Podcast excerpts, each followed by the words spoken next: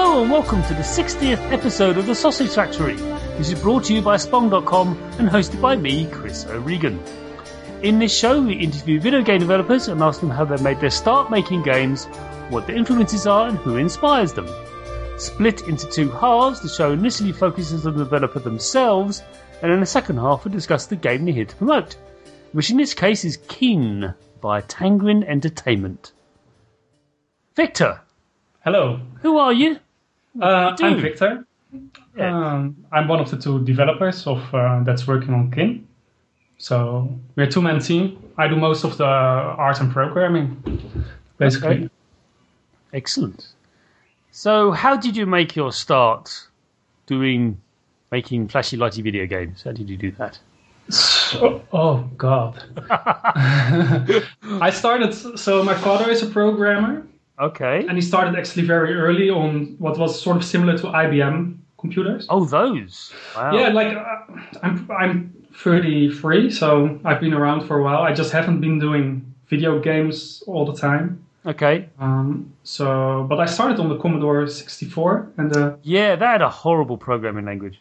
And a Tulip. Like I think that was a two, yeah. I actually had those books. You know, do you know those books that that you can type the code from the book and then something on the screen moves? Yeah, yeah. I used to do that as a kid as well. Um, So that's how I started, basically making stuff. And yeah, um, I used to get those and uh, fix them. Because you'd write the code and like didn't work, and you just you'd bug fix it, and then you this early form of modding, like oh actually can I can change that to that. So yeah, okay, Yeah, that was my first introduction. After that, I had a console, Super NES, so, and I couldn't code for the Super NES at the time. We didn't have No. a PC for a while. no. And after that, I, like after that, I guess when Unreal came out, I started modding on Unreal. That oh was, yes, and on the first Doom, like that, that sort of time Quake. That's when I started modding a bit mm. and started to learn coding a bit. But at that point, I was still a bit in over my head, I guess. okay, I was, I was, I think like 13 or something, 12, 13 at the time. Mhm. And My uh, first, well, actually no, my first ever LAN game was Populous, but my first ever FPS sort of deathmatch was Doom. So oh, cool. yeah, telefragging for the first time that was hilarious. What happened? Did you just die? Why? I just ran it. Oh god. The rail gunning, yeah, I remember. Yeah. I used to play. I don't.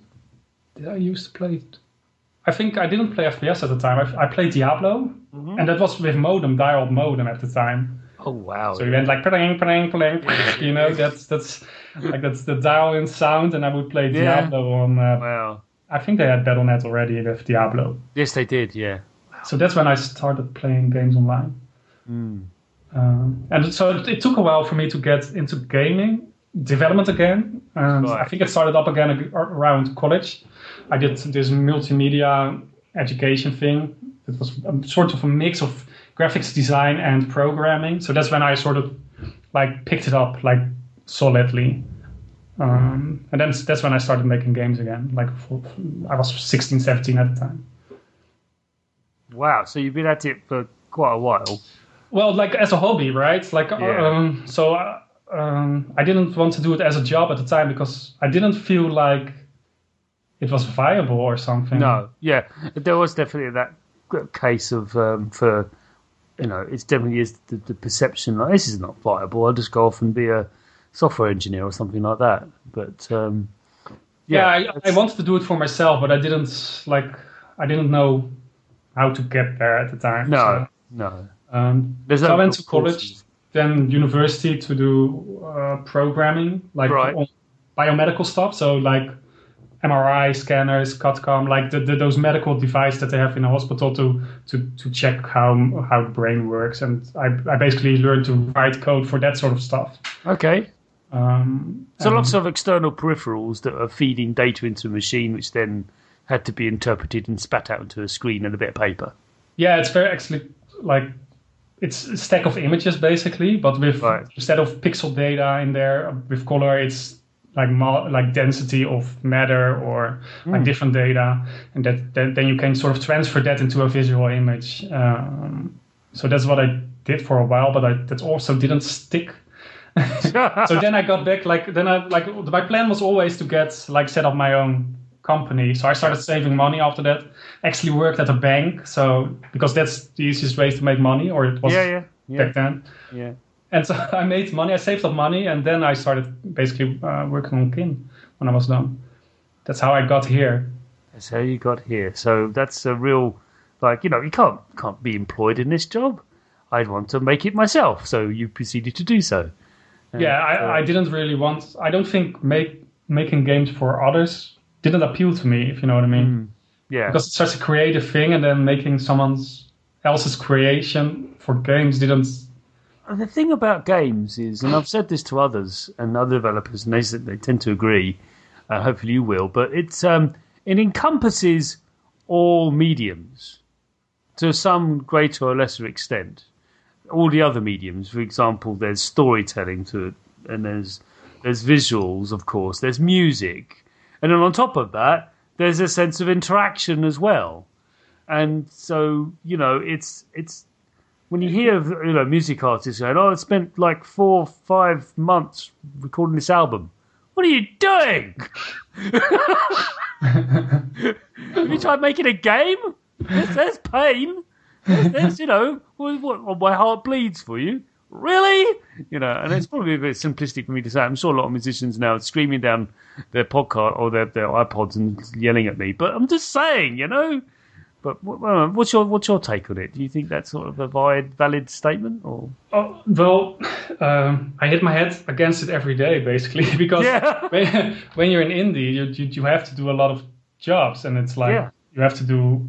You Uh, when I started, I was like, well, I want to make my own game, so I have to learn everything. I have to learn art, I have to learn programming, and I did. I did learn to do art quite proficiently, and programming, I'm I can say I'm really good at.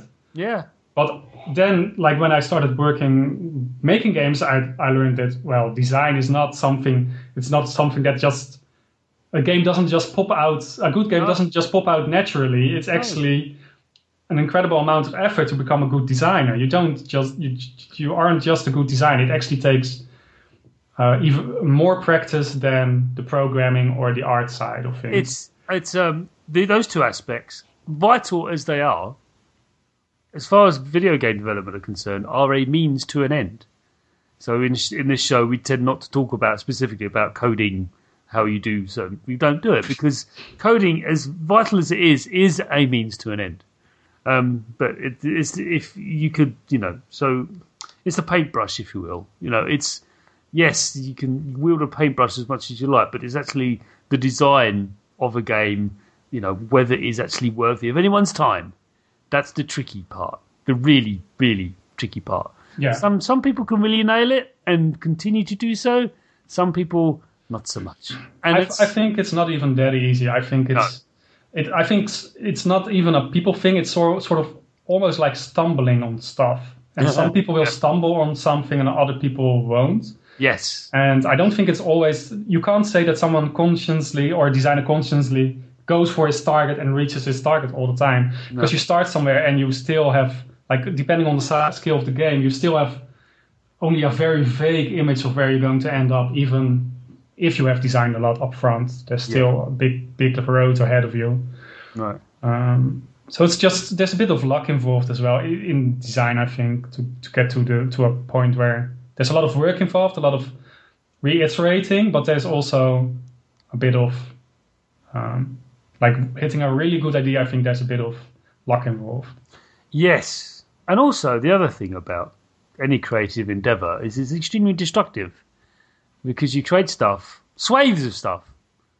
You probably spend weeks on something and then you'll dump it.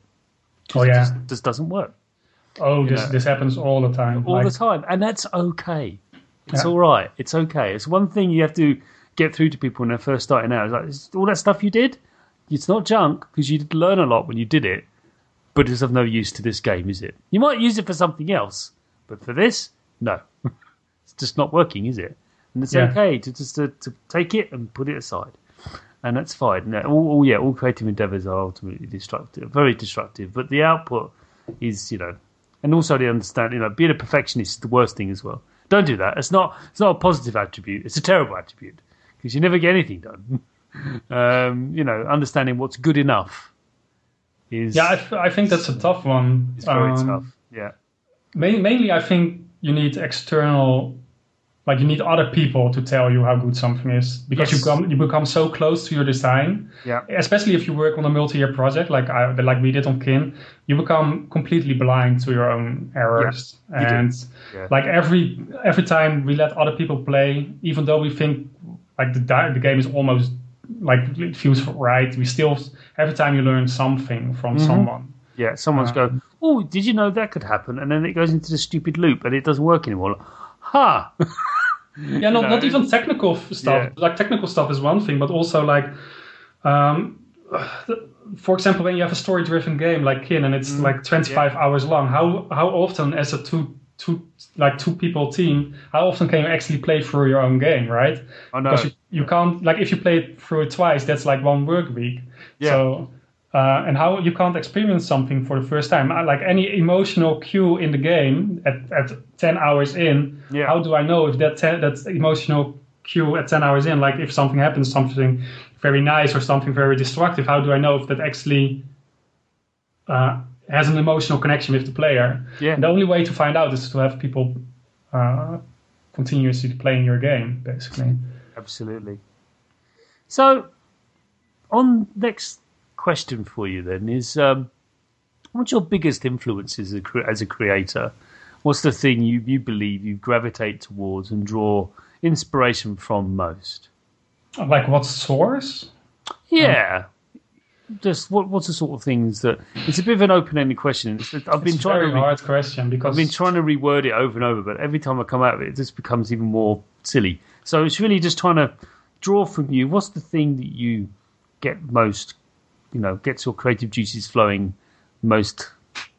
so it used to be games Uh huh. till, until up until a couple of years ago, but now it actually isn't games at all anymore because I don't really have time to play games. Interesting. Okay. because I'm, but I draw it mostly from uh, movies, Yes. Okay. books, um, scientific articles. Like I like reading up on what's happening in the world in terms of science, like uh, what's new.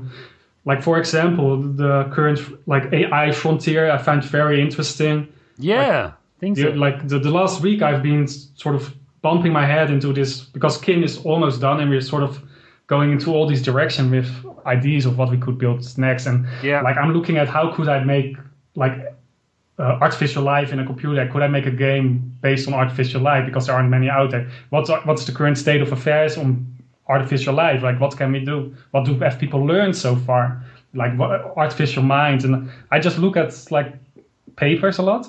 Technically, where are we? And is this sort of like it expands my mind, if you know what I mean? that's what you just said there. That you know, those three words expand my mind. That's the point. You know, the best developers, the best creators, in my view, go far, far and beyond the typical fare that we're we're used to. You know, we're you know people. I've, I've said this before. We need more people who don't like Star Wars making video games.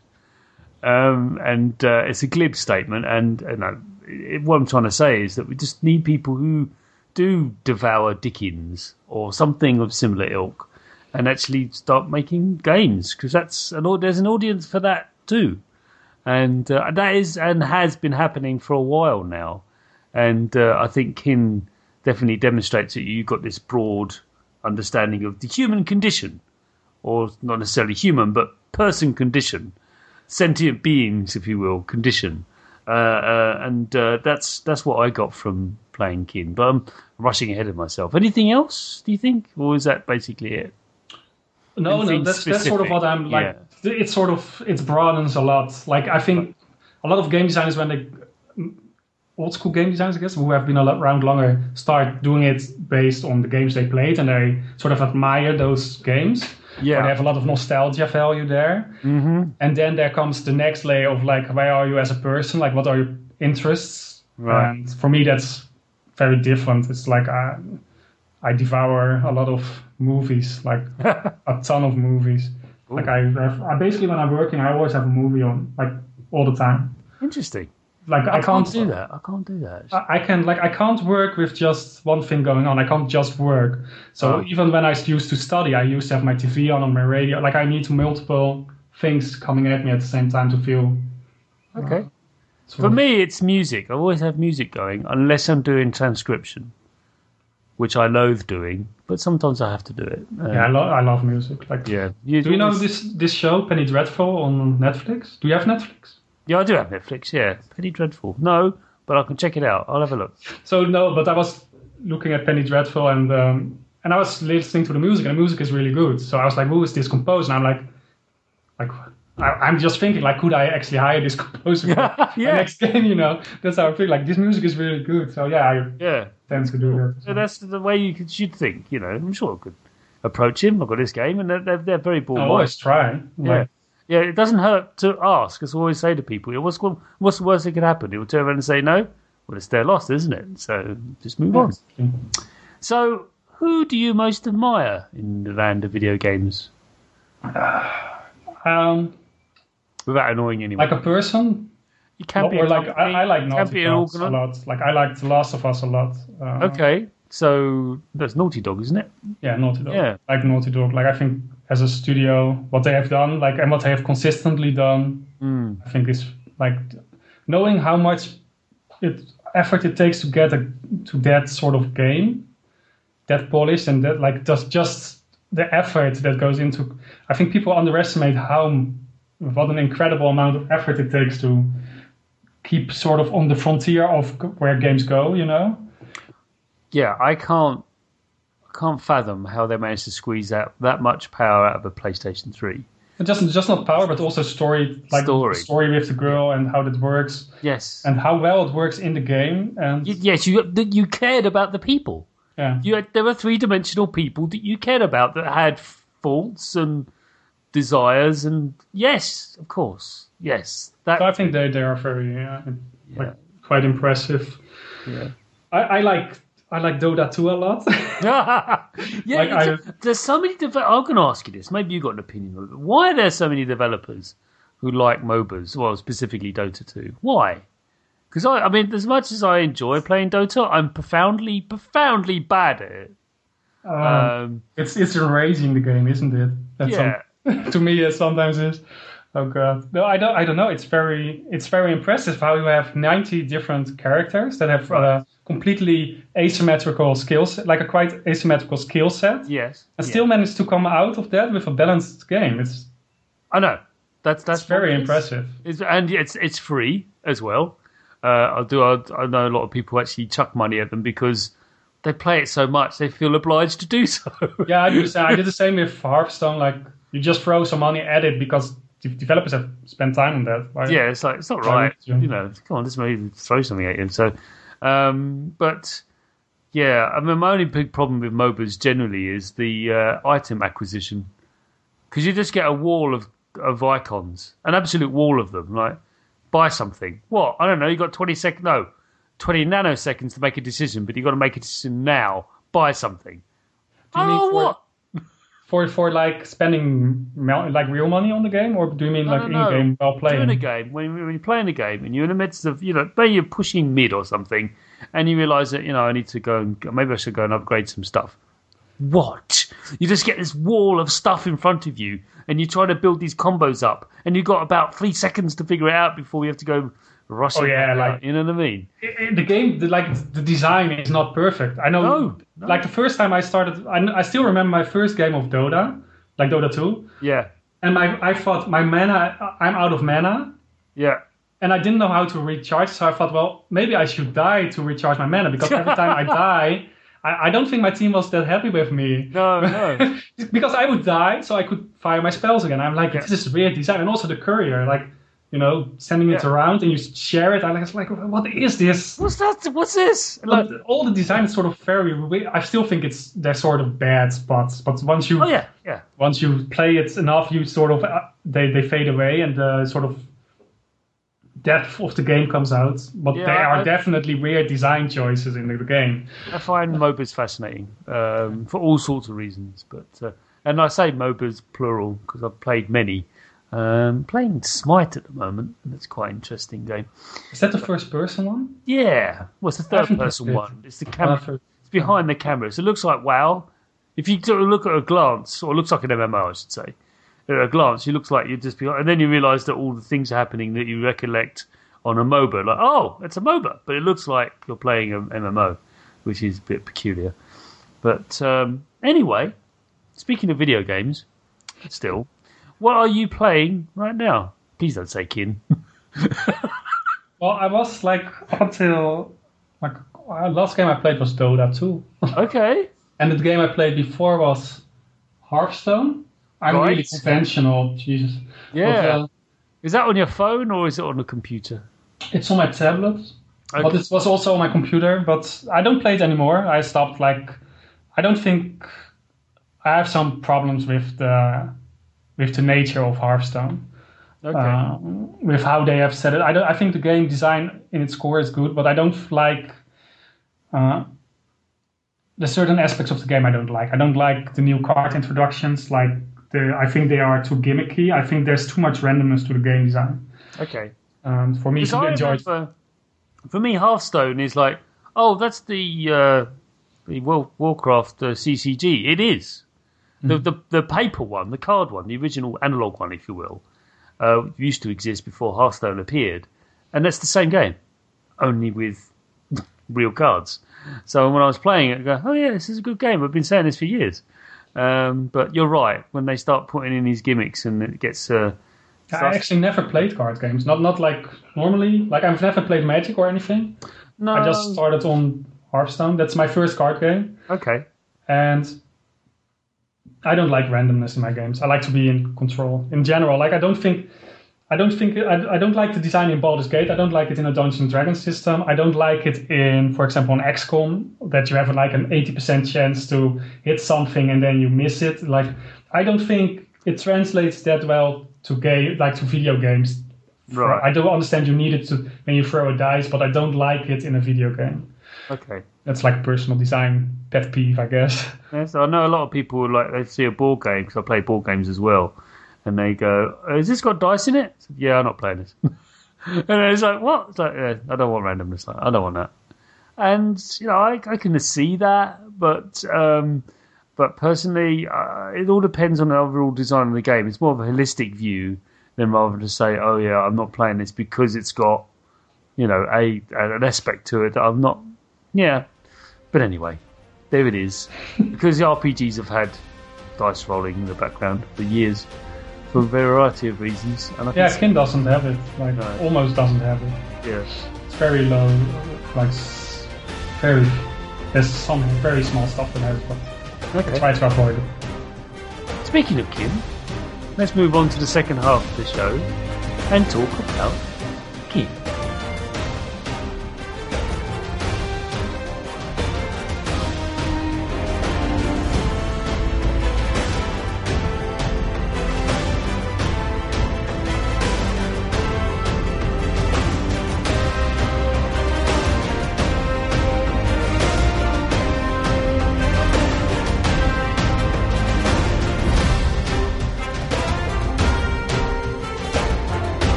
So, dude, first question to yourself, Mr. Victor. Tell us, tell us about Kyn. What is it about? What is it? What do you do? Etc. Etc. So, um, Kyn is sort of uh, a blend of genres. It's sort of like a, a RPG, but it's also very tactical. It's like almost like a RTS. So you control a party, and uh, your positioning is important. Um, the way you select skills is very important. Um, but so it's it's not just like if you take a Baldur's Gate for example, what's most important is how you use your skills, your abilities, right? Like it's not not as much about positioning, like how you move around, but it's more about do I use the right combination of skills to counter my enemy? And if you take like a platformer, your positioning becomes very important. Like so, I'm so I I like a game that's sort of I want to build an RPG that's very dynamic in how you fight. Okay. So that's one that's one aspect of the game. Right. And then there's um, then I wanted um, I was working on the storyline for Kyn uh, for a game, and the storyline is basically um, what I think of about why do people in war always think they are on the right side. Um, so what I was Yeah. doing is There's there's a very there's a very famous sketch um, in the UK. Is a show um, Mitchell and Webb did this sketch where these two SS officers. Bear with me, don't worry. Doesn't go to too dark places. two SS. Places. Yeah, don't worry. I, I know, I know we're obviously going, going on to Nazis here, but bear with me because it's a very funny sketch. I know it's hard to imagine, but anyway, they're, they're sitting there. One of them says, um, "Are you sure we're on the right side?" Goes, what do you mean? Well, we've got skulls on our caps.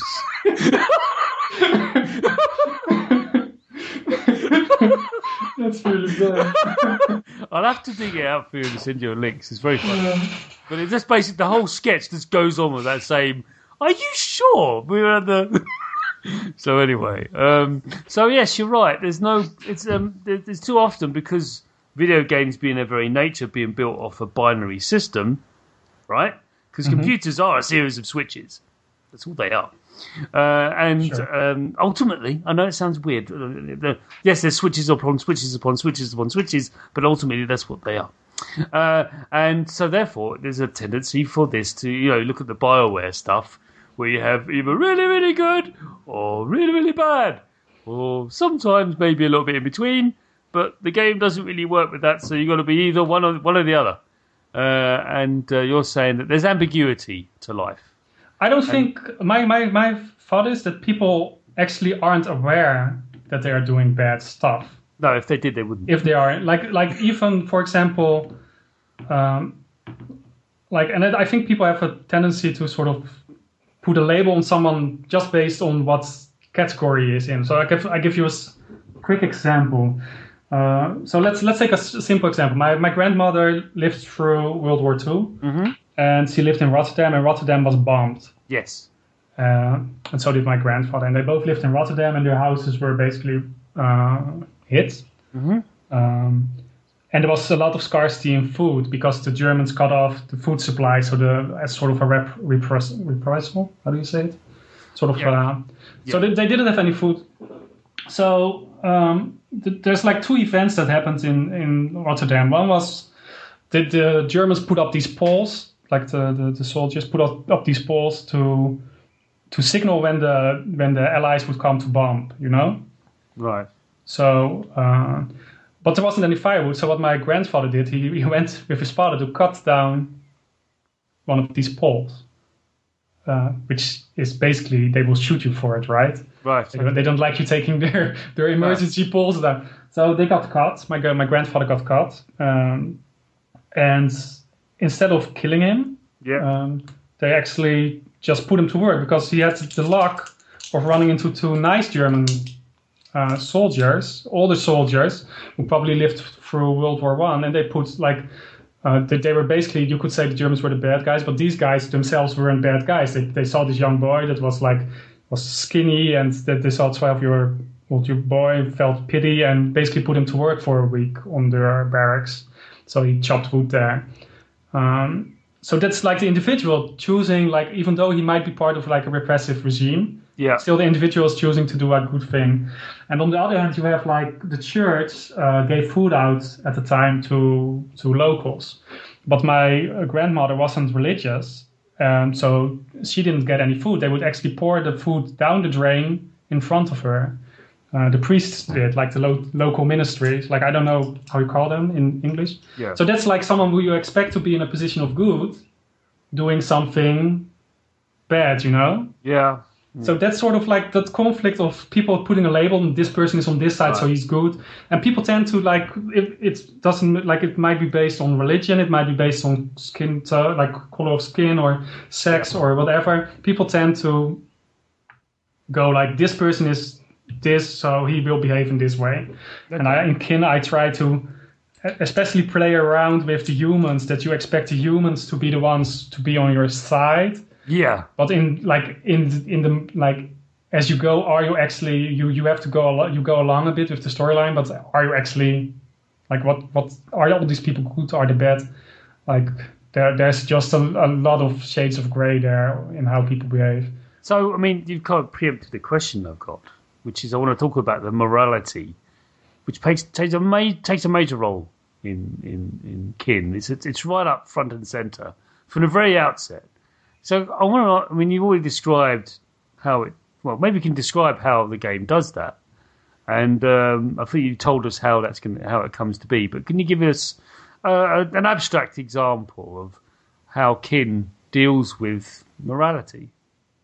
Um, well, for example, like you you could like you said you you start at the start of the game you you reach a little village and this village is basically they are um, capturing or killing all the local monsters because they feel they are a threat to them, and even though these these uh, monsters are or monsters are still benign, like they aren't actually uh, actively fighting the humans yet, they can actually turn like in sort of an enraged state and become uh, a, da- a threat. So the Okay. village sort of proactively acts in capturing or killing these individuals, and they want to recruit you to save some of the guards who have got, been going on these uh, raids to to capture or kill these people. But you can sort of choose to take on these quests and how you end it. Uh, but you can also save the the, the captured uh, monsters, for example. Like you can sort of go about it in different ways. Okay. Um, that's one quick example, but there's like oh, there's a ton of other little things. There's also a ton of plays on the player. Like I- think everybody knows the typical World of Warcraft question mark exclamation mark turning quest Yeah. here. Yeah. So what we tend to do is sort of sort of sometimes play around with that, and we um, well, we have multiple exclamation marks, so you can actually turn in quest at multiple points, but you don't actually know that unless you actually pay attention. And you might sort of make a very bad call just because you want to turn in the, que- the quest really fast, or don't really pay attention to what's happening, and Yeah, read the quest text in Kyn. Trust me on this. and you might Just it. sacrifice little children or yeah, it's like, do horrible things. hang on, I need to do what? No, see, I'm not going to do that, okay? But I've got an exclamation. I don't care. I Yeah, don't you can know. just ignore it. You just ignore it. Which is, again, a, a real. So, any OCD players, don't play Kyn because it doesn't work that way, okay? It doesn't, doesn't work that way. Um, Don't have to do what the system tells you to. no, you just have to experience the game. And so, I want to talk about the storyline because it's a branching one, isn't it? yeah. And um, how difficult has it been to map it? And can you tell us what shape the overall arc takes? Not the actual content, because that'd be stupid. That'd be a huge spoiler. But I just want to know: is it more like a bushel, or is it? I mean, how is it sort of branching out? Is there multiple endings? If you don't want to say that, that's fine. Yeah, actually, there's there's multiple endings, I think that probably the game can end in like twenty different ways. Subtly, some some more subtle than the others. Right. So you go through the levels in a in a linear way. So you, st- you start at level one, and there's eighteen sort of worlds that you go through. Um, but the choices you make in those worlds, like even if you kill, like we actually keep track of very small stuff. Like if you kill one of the certain monsters that are not evil, um, that actually we keep track of that sort of stuff. If you kill like bad guys, good guys, what guys you kill, why you kill them, like, and that actually has sometimes subtle and sometimes big consequences for the storyline. Okay. Um, and that's not like we don't put it in a quest; it's just stuff that you do. You know, It's- we don't. Sometimes we do put it very much in the foreground, like a quest, and we, you can do it or not, and it might have positive or negative outcome later on. And sometimes we do it just by how you are acting. Like, are you opening these chests? Are you killing these people? Are you saving these people? Um, like, are you So lots, lots of if and or logic statements. yeah and yeah and it's not like uh, and that then we stored it and um, it's not like we say you you did it wrong like No. there's no wrong or right but the story will take subtle different yeah. directions or big different directions based on It's it's a relative term, isn't it, with regards to what's right and wrong, as you say. yeah it's, but at the end it's kind of like on your like even certain choices are basically life or death choices for uh, in the end like for like we aren't afraid to to do uh, negative stuff to the main cast because uh, Kyn isn't about mainly Kyn is like Kyn in general like the universe isn't about uh, the characters it's about the universe so it's not like a mass effect that you need to continue with this protagonist you know Yeah. it's not not that much about this character that he stays in like that he survives or that you need him in the next story actually the, it's more of a universe than uh Okay. So this central this leads me very neatly on. This is almost as if you know what the next question is. It's kind of scary. Um, but the uh, player controls multiple characters. I think it's six ultimately. Ult- ultimately yes Yeah. So do you find it difficult for the player to bond with those characters with such so many of them, or are you saying, oh, hang hang on, although in- interesting as these characters are, they are more like a, a tool through which you carve the universe.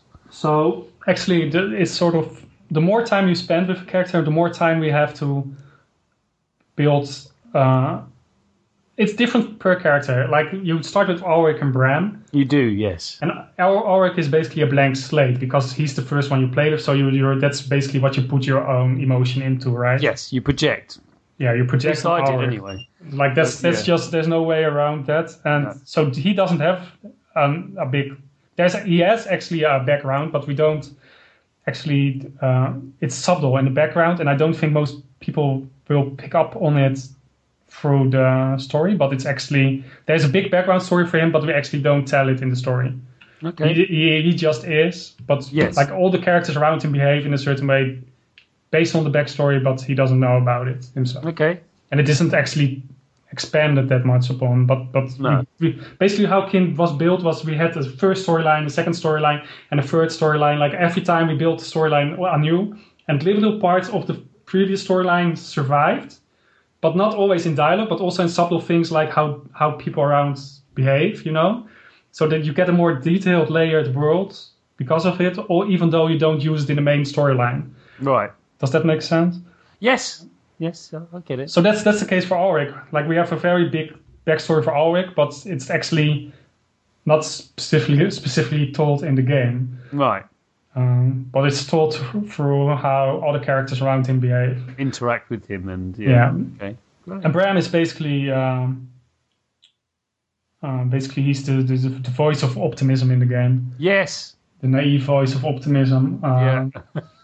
and basically all these characters have a voice to tell in the world. Like there's the voice of uh, of lo- loyalty. That's sort of Nicholas. He's uh, like uh, of of failing his duty. Uh, so and the, like because you have less time with a character later on in the story, their behavior becomes more primal. I guess like the, you can't you don't have 18 chapters to build on a character, so you need to do it with, for example, four or five. Right. So you need to build a character through. How we do it is um, those characters are often linked to characters that were introduced early in the story, and their storyline is already sort of told partly through another character.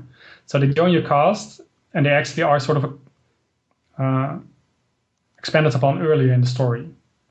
Yeah. They're sort of the missing link in the story, if you know what I mean. Yeah, I mean, this is this is what I want to focus on in this talk we're having. It's really about this. Kyn is really about the story. I know it sounds really cliched and oh, a game about story, really, but yeah, it's happening. It's working. People are playing Gone Home and stuff like that, and they're just you know, they say, oh, there's barely a game there. No, that's not the point.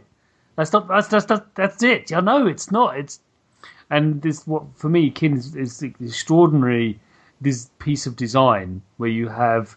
Um, it's it's about you know the human condition, as I said earlier, and how people interact with one another, and what they do, and the the consequences they suffer are based on their actions, and that's that's really the lesson I got from from playing from the- from what I've so far played of, of Kyn.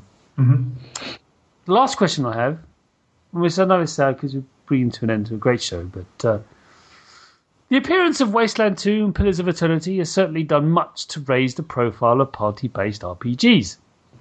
Has their appearance influenced or impacted the development of Kyn in any way? No. I, I haven't played Wasteland to be honest, like any Wasteland, and I I think when we started Kyn four years ago, Yeah, I don't think even either of those games existed at the time. indeed. I was actually surprised that because I felt like this was a game I wanted to make because there weren't many around, and now all of a sudden they start. Uh, Exploding. yeah, they started coming into existence again. Yeah. But but they weren't around when I started on Kyn. Um, so no, they weren't any influence because I didn't even know about them at the time. I think my main influence, like what I played a lot Right. and enjoyed a lot, and I did this a lot back then, was Guild Wars. I don't know if you know the first Guild Wars. oh yes, I, I played Guild Wars. Uh, quite So I was like, I played it a lot with uh, Dutch Guild, and we were like, we played like we were also very competitive in it, and just just like having those eight. Uh, you had like guild versus guild. You played with six, six characters as well, right. and and I Did you? used I used to spend hours just balancing out um, what skills to use. So like like um, uh, this guy will play this character with those skills, yeah. and like like there was so, there were like 750 skills or something in that game. So it was such an enormous uh, wealth of skills to pick from. yeah. I, I really liked Guild Wars. I think Guild Wars was I think it's a very much underestimated game in Yeah. People don't give it enough credit. Uh, it deserves like a lot of credit on a lot of fronts. For example, they had this this like from a technology perspective, they have this streaming technology. They could just stream in anything at any time for a level. Yeah. Like, you didn't have to download any patch or any like in World of Warcraft. You had to download.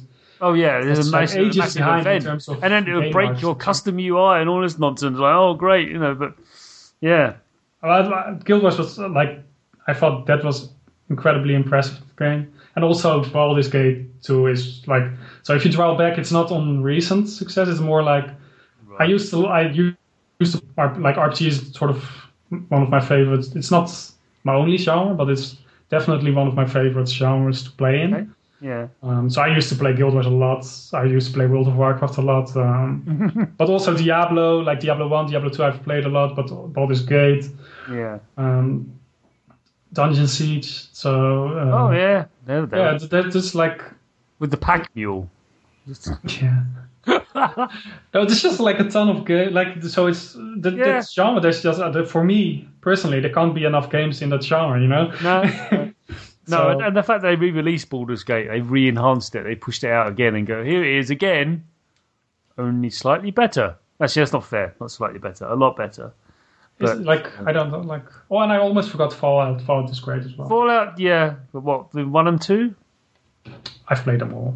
Oh, okay. no, Fallout, Fallout is great. Like Fallout, like also has a lot of style to it, like with the Pip-Boy and oh, It's yeah, it's just just great. that whole weird yeah, stuff humor. I I Mad Max devoured um, Fallout Three. I really, really did. I didn't never played Vegas, but uh, anyway, I just wanted to get that out there because people are going to say, "Hang on, it's another one of these." Like, don't be like that. It's not another one of these, and it's been around a lot longer in development than Pillars of Eternity, etc. I don't think Um, they are very. Will be. I don't think this comes back to what I said earlier about how Baldur's Gate plays and how Pillars of it, like which is very much spiritual successful of Baldur's Gate.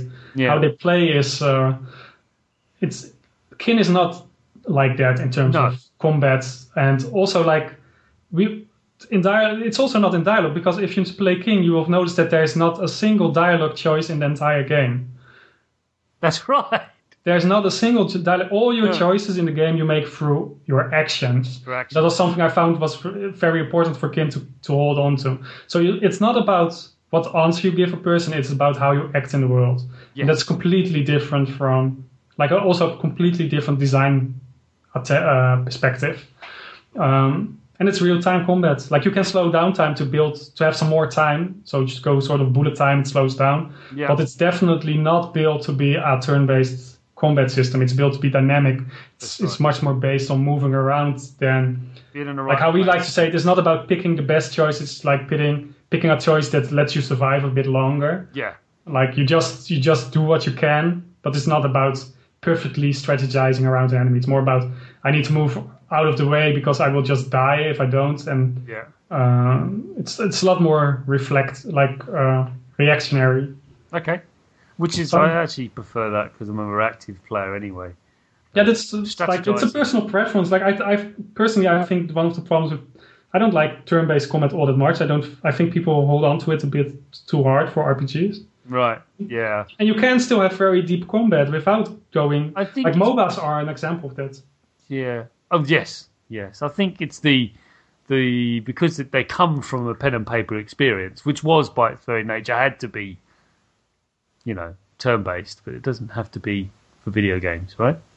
No, it's like, like it can be, but it's not my personal preference to play turn-based. Like, it can So we're at an end. I know, sad, but um, so Kyn, what's it coming out on, and when's it going to appear? Um, so we are in the final sort of stages. So in the next couple of months, probably probably in July. That's sort of now our current target Okay, Um, so it's quite soon, but like with uh, with all things, like if we find any, like we're we're not we're not working on a game four and a half years for to rush it out, you know. well, no, So we're like if it's not, we're trying July, and that's sort of our target. But if we don't make it, and if we feel if it's August, oh well. Yeah, then it's August, you know. It's uh, it's it's Uh, not not a very specific thing for us, but soon. It's like we are in the final stage. We are done, like very far in the testing. We're like we had like hundreds of bugs, probably 500. There's only less than a dozen left. So Okay, uh, so it's coming out on Windows, is it? PC, Windows, Mac. yeah, we're starting on Windows. Oh right, So PC, Windows, and then we're going to do Linux and Mac. right. Um, so this should be quite easy because it's um, it's Unity based. So Oh, that's my next question. So it is Unity based. Okay. It is Unity based, uh, so so cross platform should be okay. Um, but you always run into issues, so we need to spend some time. And then after that, we are uh, we had, we have a console version of the game already, like uh, Okay. it actually works on controls, and we actually showed it last December on the PlayStation event. Right. Um, so we do, and and it actually surpri- it works like too much to my surprise because I was like, how am I going to get this game? yeah. How are you going to do that interface with the controller? Yeah, how am I going to put it? a RPG on the controller? But this actually worked surprisingly well because I, Yeah. I just bought a PlayStation 4 controller and I was like I, I played around with it for a couple of days and I actually managed. It actually works. Like I like the skills firing better on the controls, like on the console. Yeah. And, uh, because I have like you, you know that you have three skills per character, you know. Yes. I have just have this, those set to the buttons like. So the X is the attack button, and all the three buttons are the skills. So you fire them very directly, Yeah. and then the bumpers are to go through the six characters, and it works works surprisingly well yeah. and camera controls are just on the on the right stick. It just works quite like Yeah, well- to my, much to my surprise, by the way, because Yeah. we didn't set out to do the console, and if it wasn't working, I wouldn't go to console. But No. It actually works surprisingly well, so we're like, You do oh, get a different audience with that, and uh, people do like sitting on their couch, relaxing, um, playing games and stuff. And that's yeah, you do get a very different audience there. yeah, I don't know. I'm not. Is it like Maybe you do, maybe you don't, but I don't know. like when- like when I play on console and um, like I play games like Skyrim and Yeah, it's used this like the same ex- like I don't think it's easy or anything on console. I thought Skyrim was quite hard. yeah, okay. Actually. Yeah, I mean, So- I didn't use mouse and keyboard when I played uh, Skyrim, but I did play it on my PC. But I used my 360 controller because it's just easier. so, yeah, okay. Well, um, Victor, thank you very much for your time and sharing with us all you know about Kyn. I do wish you the very best of luck uh, with uh, with it and its uh, impending release. I'm looking forward to it immensely because uh, my time with Pillars of Eternity is coming to an end. I need another one. Um, so, uh, which I would actually, I would recommend you play after you finish Kyn. I would recommend you uh, have a go to see. I definitely will. Like I am following it on like blogs to see Yeah, what, yeah. what It's- other people think of it. It's an extraordinary piece of experience, experience. But we're not here to talk about it. We're here to talk about Kyn, and people should go out and check it out. It's coming out on Steam, I assume, uh, and uh, other other vendors, and of course directly from yourselves. And uh, yeah, like I said, really looking forward to it. And Victor, thank you very much for your time. Thanks, Chris. And so ends another episode of the Sausage Factory. Do leave us an iTunes review, and you can also, don't forget, listen to us on Stitcher.com. So just go to Stitcher.com and you can stream the show from there. You just look up the Sausage Factory and you can find us. That'd be great. You can follow me on Twitter at Chris O'Regan, no apostrophes. And uh, if you want to email me any feedback on the show, or actually you're a developer, you listen to the show and want your game featured on it, please do email me at chris at spong.com. Bye!